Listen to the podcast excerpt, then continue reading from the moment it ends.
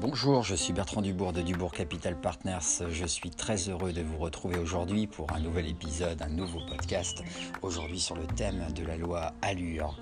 La loi Allure, qu'est-ce que c'est? Qu'est-ce que ça veut dire? C'est tout simplement l'accès au logement et à l'urbanisme rénové. C'est la loi numéro 2014-336 du 24 mars 2014. La loi Allure promeut cinq mesures. La première, la lutte contre l'habitat indigne. Deuxième mesure, l'offre de construction. 3. L'encadrement de la location. Quatrième, développement de l'urbanisme. Cinquième mesure, création d'organismes de foncier solidaires. La loi Allure a instauré des changements majeurs dans le domaine de l'immobilier. Les modifications concernent principalement les propriétaires et les locataires.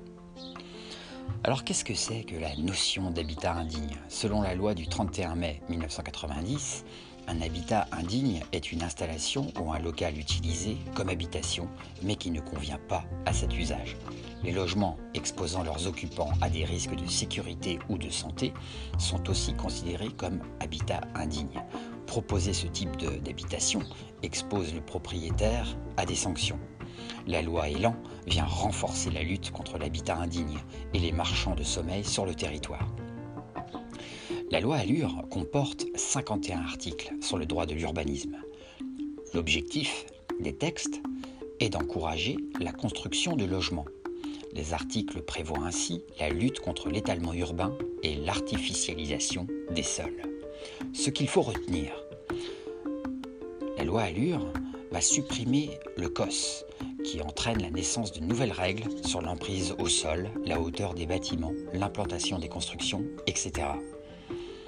Elle transforme le POS, POS en PLU. La création de PLU intercommunaux, c'est-à-dire le transfert automatique de la compétence PLU aux intercommunalités. En fait, la loi Allure élargit également le droit de préemption qui augmente le pouvoir du préfet, entraînant la soumission des cessions à titre gratuit au droit de préemption, rendant ainsi les règles d'utilisation du bien préempté plus souples.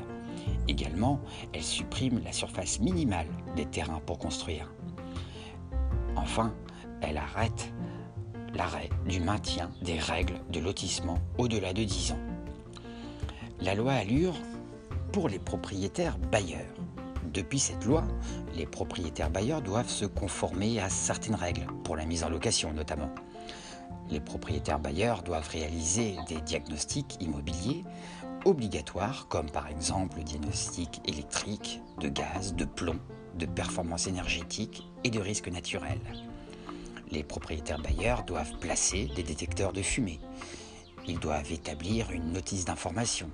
Ils doivent également respecter l'encadrement des loyers. Ils doivent rédiger enfin des contrats de location en se basant sur les nouveaux contrats types. Voilà rapidement et succinctement euh, la loi Allure. J'espère que ça vous aura aidé. N'hésitez pas à revenir sur mes podcasts et je vous dis à très bientôt sur les podcasts de Dubourg Capital Partners. Au revoir.